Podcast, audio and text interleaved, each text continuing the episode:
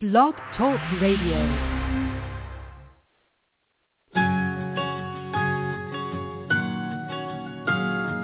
There was a time I was so afraid,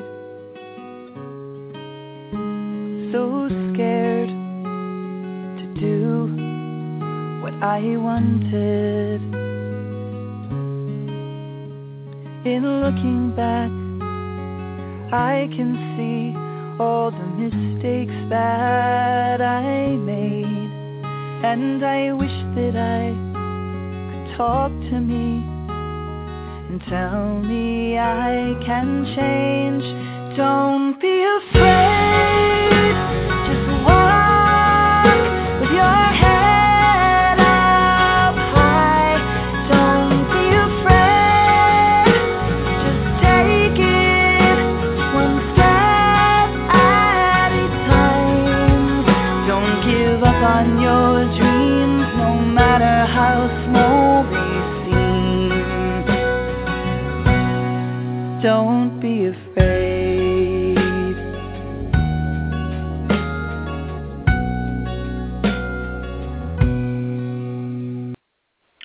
Hi, welcome to Blog Talk Radio, Safe Recovery. This is Monica Richardson, and I am your host. Today we're going to do a 45-minute show on undoing the mind fuck of Alcoholics Anonymous. And I'm going to have a, a guest, Ken Anderson, who is the founder of HAMS Harm Reduction out of New York, who's going to join me in a minute. And um, just a little plug uh, about Ken. Ken wrote a book called How to Change Your Drinking, a harm reduction guide to alcohol. It's the second addicted, um, edition. Um, let's see. And so we're going to talk about that in just a second. But um, we're going to talk about why and how the stuff that's read in AA gets into your head so deeply and how to get it out. I guess we don't need to explore that too deeply, but we do need to know how to uh, deprogram, which I have done a serious amount of deprogramming, which I think the radio, I don't think, I know this radio show that I've been doing for th- over three years, over 150 shows have really, really helped me. I'm going to bring Ken on and we're going to talk about it some more. Hi, Ken. Hello, can you hear me? I can. How you doing? I'm doing great. How are you doing, Monica? I am good. I'm really good. Busy, busy, busy, and uh, but I still feel like the need to do a show. So I got so busy I could hardly do them at one point as I was finishing up the film. We still are finishing up the film, which, by the way, you're fantastic in. You say some really great one and two liners that will go on down in history. well, thank you. yes, yes, yes. Very good things. So um, th- you know, it's, I think what's so great about the interview and the things that you say in the film is that you weren't really somebody who drank all the Kool-Aid and you didn't go for very long, and yet you really have it down. Like you really have it down, like the nonsense and the rhetoric. And why is that? Well, you know, it was affecting me so badly in such a short period of time Mm-hmm. As I've told people a lot of times, you know, I I went through treatment. I was looking for something to do in the evening that was not related to alcohol. And of course, in treatment, it was a 12-step treatment, of course. And you know, they said you can go to these meetings and you don't have to buy any of the garbage. Uh, you know, take what you like and leave the rest. Ha ha ha. Right. You know. Right. right. uh, you know. Uh, Right. So you know, I figured I could go there, and it, you know, it would take up some time in the evenings. So I wasn't drinking at all when I started going to the Mm-hmm. meetings. And after a few months, uh, my drinking had uh, gone up to, I drank five liters of whiskey in five days. Wow. Um, I was starting to have uh, severe withdrawal. My heart was rate was very irregular. My pulse was way over a hundred, you know, and I knew I was in danger of a heart attack or a stroke unless I got medically detoxed. And so I checked in and got medically detoxed uh, at County Detox in uh, I think it was Hennepin County, maybe it was Ramsey County in Minneapolis or St. Paul. Um, and, you know, sitting there in detox and saying, you know, I have to leave AA before it kills me because the messages that I am getting Wait, can you just say that one more time? I have to leave AA before it kills me hmm because the you know the message that you get at every meeting they read how it works. Um, remember, we deal with alcohol, cunning, baffling, and powerful, but there is one who is all powerful. That one is God. May you find him now. And then they read these 12 steps. And what are the Mhm. first steps? We admitted Mhm. we were powerless.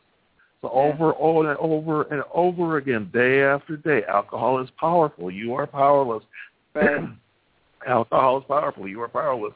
What kind of message does that put in a person's subconscious? You know, Right. Right. maybe if somebody believes in God, if they believe that God cures diseases, which is really a bizarre concept that there's no place in science for that. Mhm. Maybe you can, you know, get away with that. But if you don't believe in God, and if you don't believe in God that cures diseases, if you have a logical subconscious mind, which mine is apparently very logical, it took those messages very literally, and you know, it put me totally out of control because alcohol was more powerful than I was, and there wasn't anything out there that was going to rescue me. Right. Right. if Right. We really. hmm I mean, I we can think look that- at things that we really. Yeah. We No, can no, look no, at I mean, that we I- really are Powerless over. powerless over, Mhm. like cancer. You can't Mhm. decide to stop cancer tumors from growing. You can decide not to drink a glass of liquor. You can decide Mhm. not to buy booze. You can't sit there and say, uh, tumors, are you going to stop growing now because I decided you're going to stop growing? It doesn't work that way. And, Well, you know, yeah, and you can't yeah. go to a meeting. Uh, you know, this is something that you really are powerless over. But what good does it do you to go in a church basement and say, I'm powerless over my cancer, so I appeal to a higher power to cure me? It doesn't work.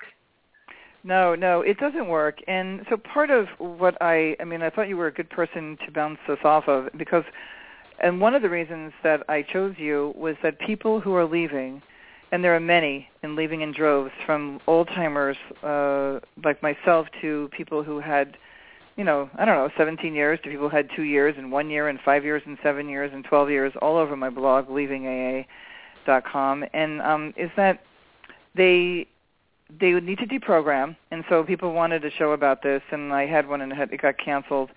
Uh, but it was also they're going to your site, so you're getting a lot of people, a lot of new people.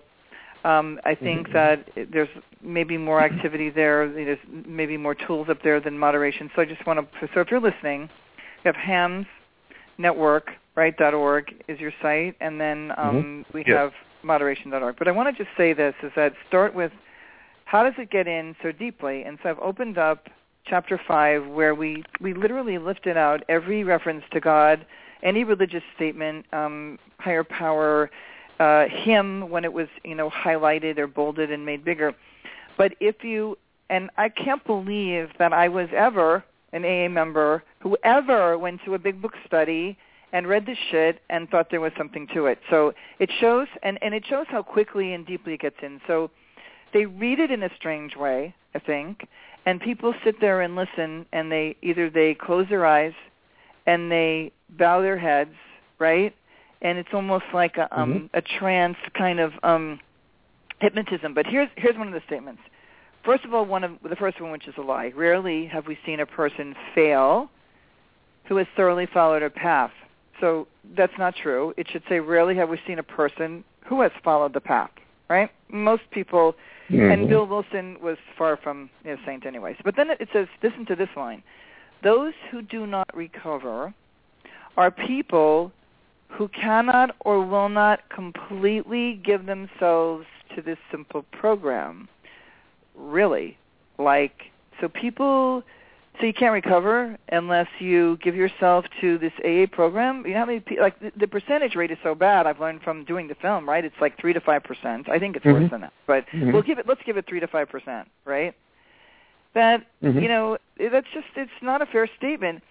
Um, th- and then it says that you're usually it goes on to say something that makes you feel like shit about yourself. So you can't recover unless you completely give yourself to this simple program, which I've known many, especially men, who never got sponsors, never worked the steps, who stayed abstinent for years, 10 years, 15, 20 Mhm. years, right?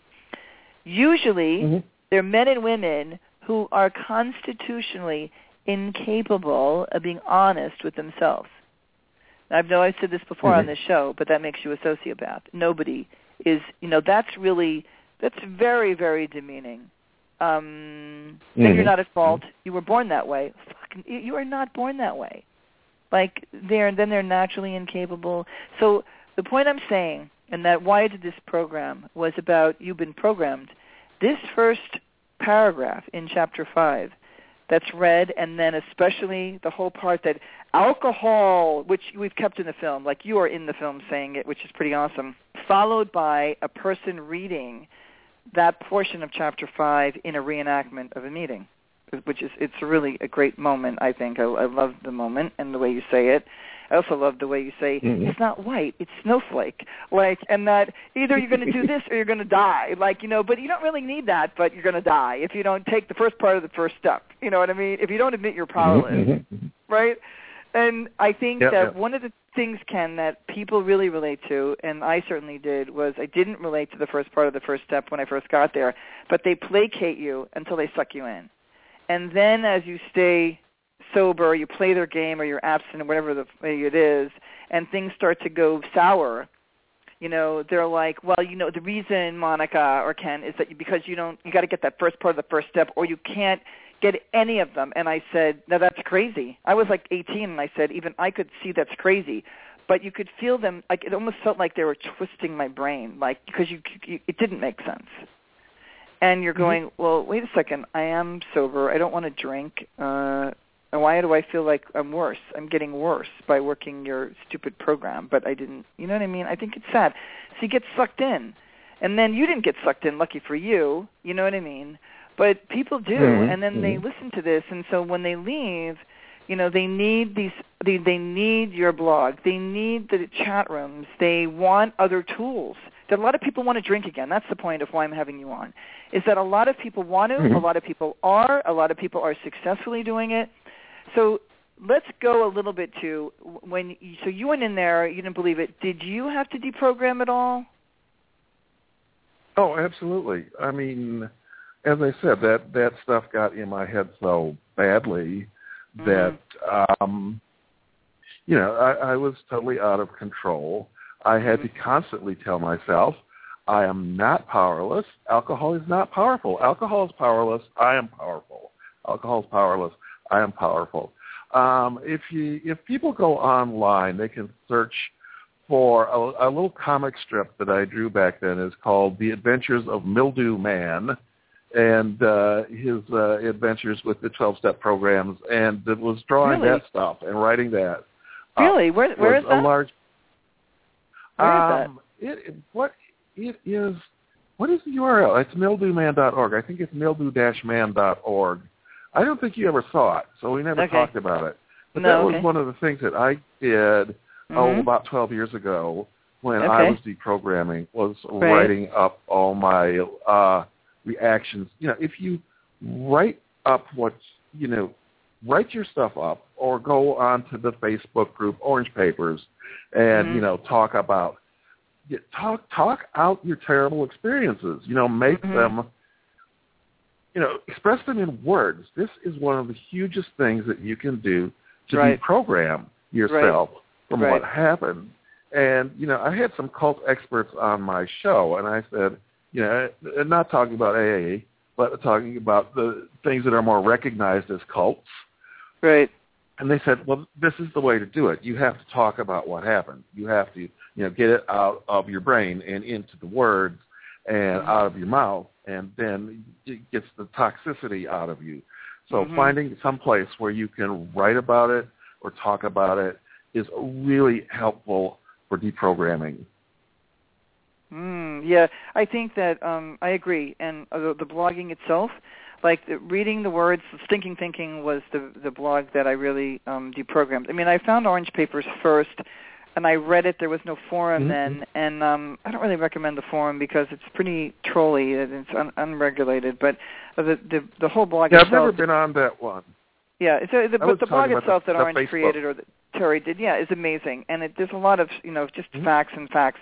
But then thinking, thinking, I agree with you. It was like as I would type and respond to what people would say, and people would respond to me. I was in the middle of leaving, so you know, I I totally, but I I had no idea that you know, uh, 12 years ago. Okay, so yeah, um, I, I agree. So for people listening, you either write it, you read it. Some people don't want it, but you know, blogging you're pretty safe. You just create a, a, a you know a new handle. A handle is just a made-up name, an identity, Mhm. and you're pretty safe, and no one's gonna. And, and I think that leaving AA is good. Then there's recovering from recovery, is a, a good blog. ExposeAA.org is another one, and um, thinking thinking there's not a lot of activity anymore but there's a lot of uh, old history there that you could read and read on why people leave Mm. and uh and so forth so i'm looking on your blog Mm-hmm. um to jump around a little bit because it's i think it's really grown a lot your hams uh harm reduction for alcohol if anybody's out there i'm at www.hamsnetwork.org and uh, you can get Ken's book. But there's a lot of stuff in here. There's um, an email group, there's a chat room, there's a donate button. Um, he's got a Blog Talk radio show, and you're writing for Psychology Today now.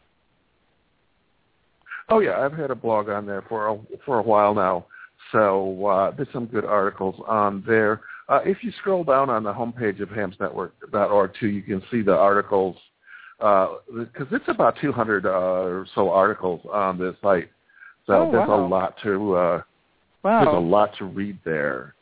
There's a lot Um, here. yeah, some and, of the yeah, very, very good. Yeah, there, a lot of people come back to my site to leaving AA and talk about, you know, what they've gotten from your site, and uh, you know, I think that it, what is harm reduction, you know, and um, it, it's really, really great. I just want to read. Um, harm reduction is a set of practical strategies intended to reduce the negative consequences of high-risk behaviors such as overdrinking or drug use. Harm reduction is a non-judgmental approach that attempts to meet people where they are at with their drinking and drug use instead of demanding perfect abstinence. This pragmatic approach is supportive of anyone who wishes to minimize the harm associated with high-risk behaviors such as drinking or drug use. Harm reduction accepts that high-risk behaviors such as recreational alcohol intoxication are part of our world and works to minimize their harmful effects rather than simply ignore or condemn them. Harm reduction does not attempt to force people to change in ways which they do not choose for themselves. Harm reduction is a compassionate approach whose primary concern is the increased well-being of its con- constituency. Moreover, an overwhelming Mm. body of scientific evidence shows that harm reduction works. That's really great. That's great. Mm-hmm. Mm-hmm. Um, you, you know what? Okay, so and you'll have a lot of a little. I haven't been on here in a while, so you have everybody here is into harm reduction, huh? So if you're out there, it's got um, some people who are counselors, some people who are uh, coaches, alternatives. Um, uh, interesting. So it's a good resource. I eventually would love to do something like this. Non-12 step help. Uh, tell me, what do you want to talk about? What's what's what's new, and how could someone who's listening, say, who just is leaving or left, what kind of uh, advice you know would you give that person? Well, one of the first things I want to talk about is the scientific research, which is just absolutely essential. People need to know what the science says um, because uh, we a recent study showed that there's 23 and a half million people who have recovered from an addiction. That Mhm. study was done by drugfree.org in conjunction with OASAS, which is the New York State uh, Addiction Agency. So it's it's no fly by night and it's no amateur. I mean, this is New York State government with drugfree.org. They're the guys that used to be, Mhm. you know, you, this is your brain on drugs. Um, Eh, right, right. and these came, and they said 23 and a half million people are in recovery from an addiction. And, you know, how many people did it with AA uh, Mhm. in the U.S.? This is just the U.S. now. A million and a half in the U.S. Mhm. So about 90% of people did it on their own without going to AA. Um, you look again at the, the NESARC study, the National Epidemiological Survey of Alcohol-Related Conditions. They just uh, recently published the lifetime recovery re- rates, lifetime remission rates for addiction, um, and it's 90% of people overcome an addiction in their lifetime. Right. So uh, the vast majority of people do it without Alcoholics Anonymous. When you compare people working on their own with the people that go to AA, do the people that go to AA do any better? There's no evidence really that they do any better. Uh, the Cochrane Review is the go-to for evidence-based medicine. Uh, You Mhm. can look them up online. Uh, they did a review a few years ago of the effectiveness of Alcoholics Anonymous. They found uh, no evidence of effectiveness. So it's no better than doing it on your own. So, and the whole thing is people go into hospitals, into inpatient programs. They go into these rehabs, and they think they're dealing with professionals there. Mhm. Um, and they're getting told that uh, you're going to die of your addiction unless you go to Alcoholics Anonymous, unless you go to 12-step meetings. You're 100. It's 100% fatal addiction, and no one has ever quit an addiction on their own in their life. They have to go to 12-step groups, which is, you know, diametrically opposed to what the science tells us. The science tells Right. us people quit addictions all the time. What's the single hardest addiction to quit? It's cigarettes. It's not heroin. It's cigarettes. How Right. many people do you know that quit cigarettes without going to a 12-step meeting? Well, Mm. a 12-step meeting is probably the worst place to go to if you want to quit cigarettes because everybody there is smoking. Right, right, know. right, right. So the I mean, evidence is totally Yeah, yeah. tells us that it, you don't need it. No, Go no, ahead. no. You were gonna And I, I also think that um, there's a couple things going on. Um, there's an article, I think, where I, I kind of shared it everywhere because uh, Recovering from Recovery put it up. So, uh, what's his name here? This guy wrote an article. Jamie uh, Wenland um, wrote this thing, Bain's Capital Grip on Addiction, the Profit Behind 12-Step Treatment. And it is a really, really great article about how like most of them. Here we go. According to Indeed.com, the median salary of a counselor with an associate's degree, that means an AA two-year degree, is $34,000, um, with a comparison Mhm. of $96,000 for a PhD level practitioner. A psychiatrist would cost around $200,000. Um, it talks about how very few, like in California, I found this in my research for the film. In California and Pennsylvania, there is no background check done for a um, a a counselor who works in rehab. But what I find to be really nuts is okay. So I've had like talked to pilots and different people. One person that I've spoken to in the past week um, got addicted to opiates um, because of um, shingles, and um, as a result of that, was um, just went to get off the opiates because normal people are not like maybe aware that there's really you know these things could be really addictive. Like say I was really aware of it because I was sober in AA for so long. You know what I mean? So if somebody gave me, I mean, I didn't like Mhm. that stuff anyway. It's not my thing. All right, so I would take them as needed and Mhm. then throw the rest of them away. But he got addicted and um then just was like innocent and said, "Oh, you know, I want to I've gotten addicted to these because uh, you know, I did. They gave me these for the pain of shingles and they put him in a rehab and and part of what he was supposed to do was also not drink alcohol at all. So in so now they're tr- treating him like, "Oh, you're an addict, like you have a spiritual malady." Wait, you know, like and you can't drink either. Like no recreational drugs or drinking this and someone should go, "Wait a minute. I don't use recreational drugs." And I I'm a moderate drinker. Like the two don't like go together. And I, I think Mhm, that mhm. uh, what I'm really exposing, or uh, it's it's not even enough in my film because it this information came to me only a couple of min- months before I began to edit Ken. But I really think that your your approach and your blog and your book, or you know, are there even are there pamphlets for hams? Like, do you have pamphlets like Smart has that I could bring to court with me when Uh, I go talk to some judges? We have a trifold. Um, I'm You have redoing trifold? it right now to uh, update it. Uh, Mm. So uh, you should uh, check back with me uh, in a bit and see the updated one. But we do have the old one Okay. um, that we Yeah. hand out. Yeah, I mean, I just think it's it. You know, it's bizarre. Like I remember sitting in meetings in NA meetings years ago. Uh, I don't even know why I was in I was in NA, NA meeting because there were younger people in there, and I would want to talk about pot, and you couldn't even talk about. And I and I, I don't even know why I was talking about pot because I had given it up on my own, and I didn't want to smoke it. So why was I talking about pot? You know what I mean? Like it. Mm-hmm. The whole paradigm is so nuts and it's so antiquated, but it's really, really infested, as you probably know, everywhere in our culture. The pilot, Mhm. you know about the the how deep the pilot and and the doctor, you know, doctor coercion is it's called extortion. I mean, it's really with AA. Do you know how bad it is? Oh yeah. Yeah, um, I'm somewhat familiar with that. Probably not as much in depth as you are, but yeah, I've seen a lot of uh, the material on that. It's run by steppers. I mean, the ASAM is a bunch of steppers. That's not like really mm-hmm. addiction.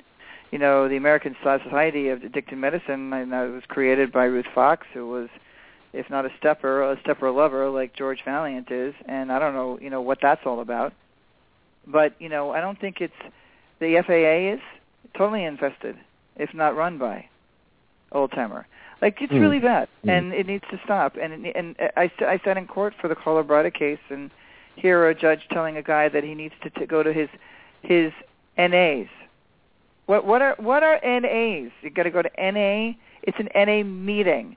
And you know uh, why are they calling it NAs now? Because people know when you say an NA meeting, it's not really. How can my government send me to a religious uh, lay support group? I mean, I keep. I feel like I'm beating a dead horse and repeating myself over and over again because I mean, once you sit in court and you and you watch and hear a judge tell a man who just told you that he has a problem with a faith-based program, and the judge gets arrogant and and kind of like haughty, almost like, "Wow, are you an AA?" Like I, I feel like saying, I thought to myself, "Is this judge in Alcoholics Anonymous? How, he shouldn't be able to be handling these cases because he's not fair. That's a conflict of interest." Bad. Oh, uh, that reminds me of a story uh, in uh, that took place in Minnesota, and I knew this woman uh, because we were going to the same alternative group. It was actually a smart group, Mhm. and I was going to the smart group, and so was she. And um, she was about 65 years old. She had her first uh, DUI at uh, Mhm. age 65. Mhm. Um, and you know, it was just stupid. You know, drank a couple beers, and you know, was driving, right. and didn't really Mhm. think right. and you know had no long history of doing this and you know never planned to do it again but you know she got this judge who well first of all he was wearing an aa medallion around his neck in court wow. uh, you know Wow. on the bench outside his Oh my God. outside his robes Jesus. and uh Oh. Oh, he my God. told her uh that if if she continued to go to the smart meeting, not just that she had to go to AA, he said, if you go to that smart meeting one more time, I will put you in jail. Wow. What did she say? She said she reported back to us. I guess she called up the guy in charge, and because she said, um, "I'm just going to do what the judge says." Uh, she was from New Zealand, by the way, so she was not an American citizen. Really upsetting. And she said, That's I don't need to get deported. I don't need to get in trouble. I'll go to these stupid meetings.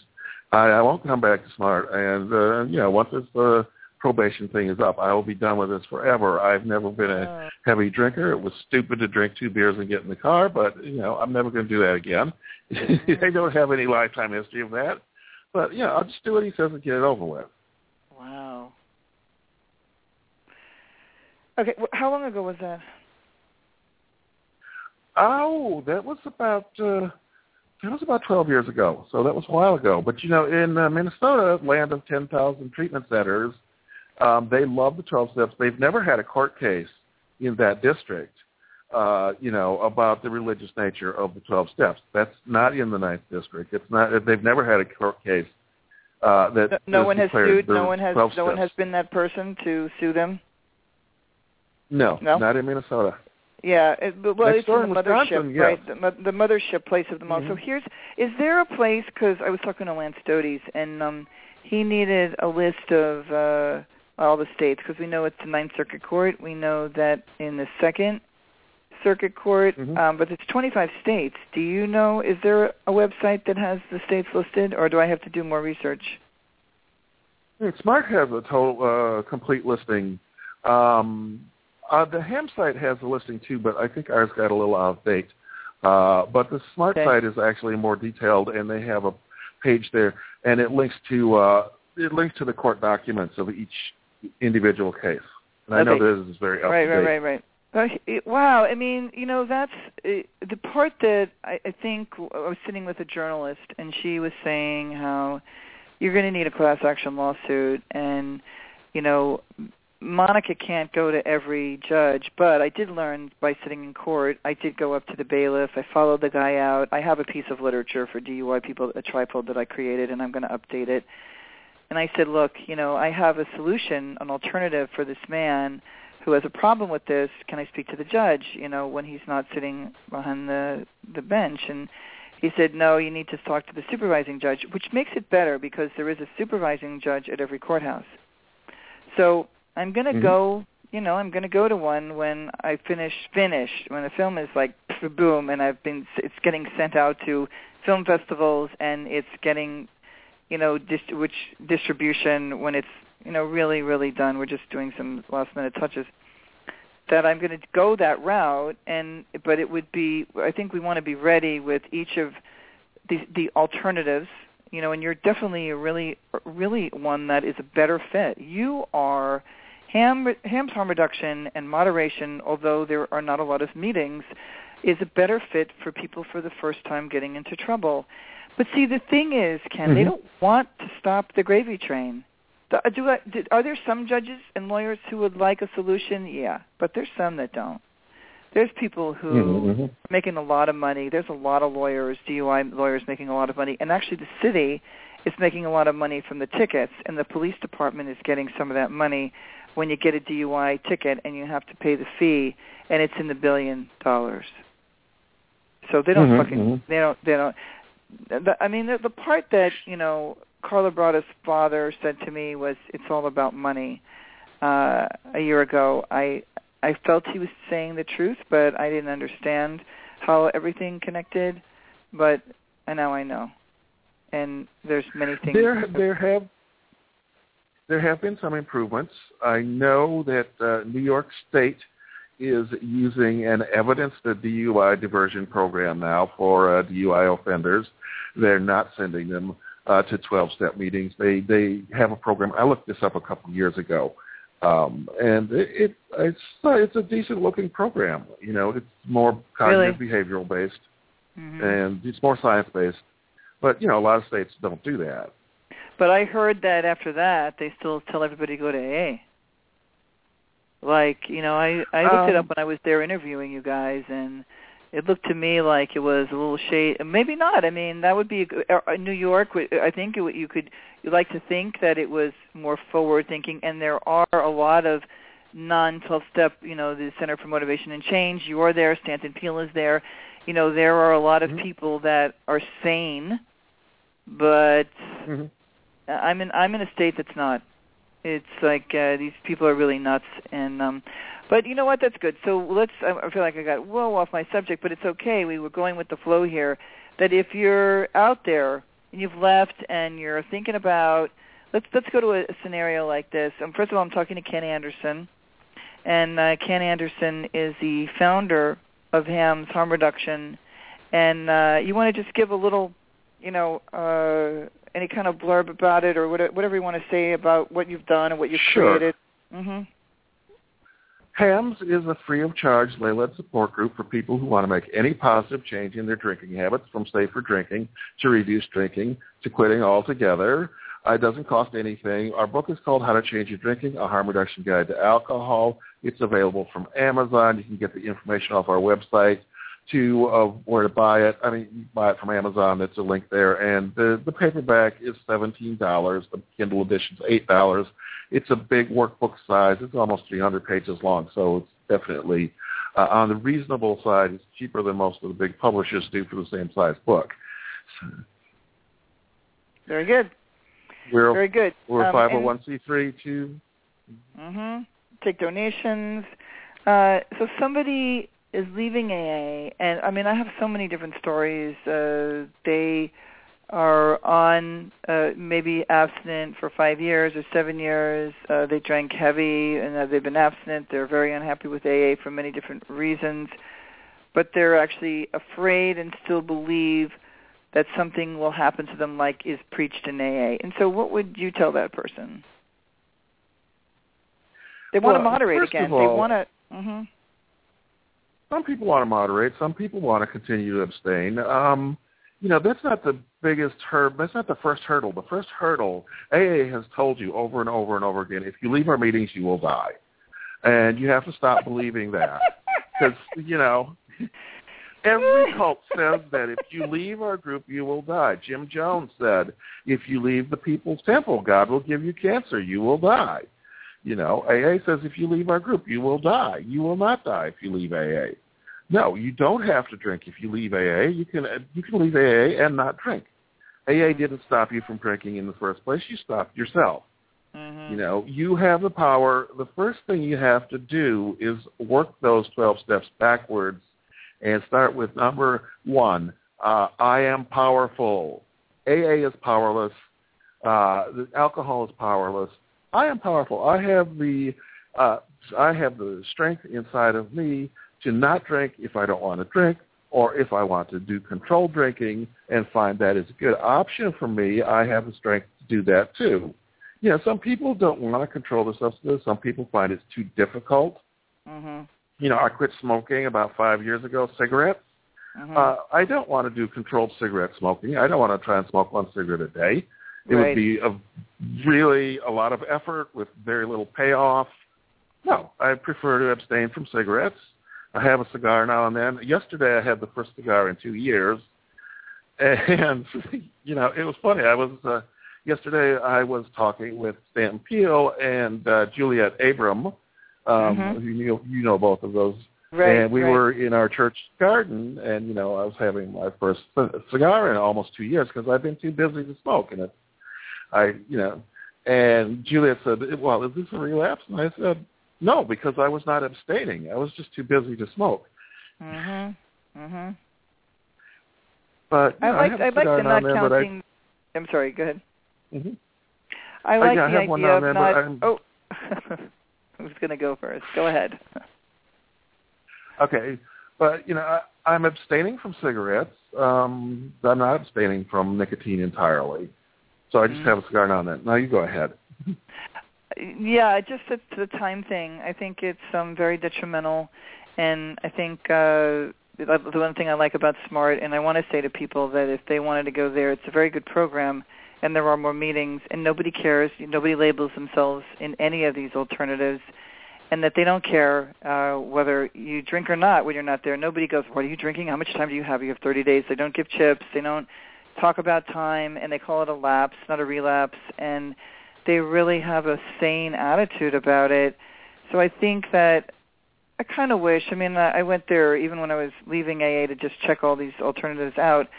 That it, you know, it it, it had sort of a and uh, not a moderation approach, but that they that it wasn't an abstinence-based program, because I think that we really need to head in a non-abstinence-based world. That it's it's not helpful, and it's still. I don't want to say anything negative about it because there's nothing negative about it. That's that's all. I, I don't think there is, but um, I do think that the time. Uh, what they do to people in AA, like I knew a woman after five years, she drank a bottle of wine, and they were like, "You relapsed, you have to start all over." Like she had one bottle of wine, and she woke up in the morning, didn't want to drink again. I mean, it doesn't make any sense, right? Mm-hmm, mm-hmm. But you know, Yeah, getting back to what you said earlier, Ken, I just want to follow through with Mhm. that idea. We, that when I asked you what's the first thing to do about deprogramming, and you said that you have to not believe that you're going to die. Okay, which I think is really important. You're not going to believe that. Well, what's the next thing after that? Well, as I said, I mean, it's it's the steps. The steps are the whole problem, and you know they always tell you when when you're out when you're an outsider, oh, it's all optional. Take what you like and leave the rest. The steps are mere suggestions, and then they, as soon as you get inside, you get what Bill said. Uh, anyone who fails to work these 12 steps surely signs their own death warrant. So Yeah. nothing is optional. You know, as Right. long as you're outside, oh, we're so nice. You don't have to do anything you don't want to. As soon as you get it, you'll die if you don't do it. It's like suggesting you put on a parachute before you jump out of a plane.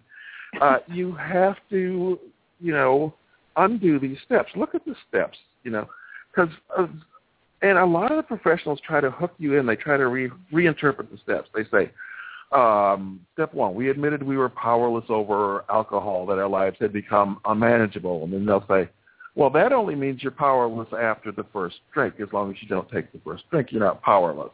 Because mm-hmm. I've heard a lot of professionals say that. And I said, well, wait a minute, that's a one-step program because if you don't take the first drink and you're never powerless, then you don't need AA. You don't need any of the other 11 steps. You don't need a damn thing. If that's right. all you have to do is not take the first drink, you cannot take the first drink. Actually, that's what a hell of a lot of people do that have alcohol addiction is they say to themselves, I'm not going to take the first drink. I'm done. I'm not drinking anymore. And mm-hmm. they stop. It's a one-step program, and it works very well for many people. Mm-hmm. And you don't need all that other crap. And, you know, but, you know, to tell people, oh, it means you're only powerless after you take the first drink, but then make them say over and over again, I admit I am powerless. We admitted we were powerless. We admitted we were powerless. Say that over and over and over again. You totally internalize that, and that becomes your attitude towards everything, and it is utterly damning, and you have to change that, turn that around. I am powerful. Mm-hmm. Alcohol is yeah. powerless. AA is powerless. It all Mhm. is a lot of crap. And, you know, step two, I don't need a higher power. I'm not insane, you know, because we, we believe that they came to believe that higher power could restore us to insanity. Well, drinking too much doesn't mean you're insane. Uh, you know, ta- Mhm. taking I pain pills for pain and getting hooked by accident, that doesn't make you a per- insane. Right. You're not insane. right. You have a bad habit. You have a bad habit. It's a, it's it's a learned thing. It's Pavlovian conditioning, and the way you decondition, the way to extinguish the behavior is to stop doing it. So you know, you either stop it, or you know, lots of people they like to stop for a while and then come back and moderate their drinking, and lots of people succeed with that. Plenty of other people say, "No, I don't need alcohol anymore. I'm done with it because it's not necessary. You don't have to drink Right. it to live." Right. you know, you can quit. So Right. They're both good options. It, it's up Well, to the there's a lot of. Muslims who never drink. I mean, there's millions and millions of Muslims who never drink, who don't need to be patted Mhm. on the back because they have, you know, uh, 24 years of sobriety, like our drugs are. It's like, why are we promoting this? This? Why is this guy doing this? I mean, I don't even want to get started with that. It makes me so mad. But, I mean, I think that um, we only have two and a half minutes left, Ken. Um, Mhm. so we're saying you have a show. When is your show on? Radio Uh, show. my show is on at uh, 8 p.m. Eastern Time on Thursdays. I thought we were going to have one tonight, but uh, my guy canceled on me at the last minute. But we do have one next week. okay. So, uh, yeah. So you're Thursday at 8 p.m. on Eastern Standard Time. I'm normally Tuesday at 4 uh, Pacific Standard, but I've been all over the place lately. And um, like we said, we have there's a lot of people out there. There's HAMS Harm Reduction. There is Smart Recovery.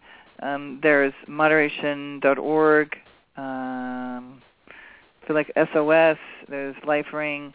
And then there's great, wonderful books, and there's lots of uh, blogs, that lots of resources. And I think the world is really, really growing with um, lots of people talking out about it, and I think it's going to just escalate and get better. I want to thank you, Ken Anderson, again for joining me on uh, my show, and I hope we helped somebody with some ideas of how to deprogram. Oh, I'm going to say this. One other really important thing is change your your wording and change the language.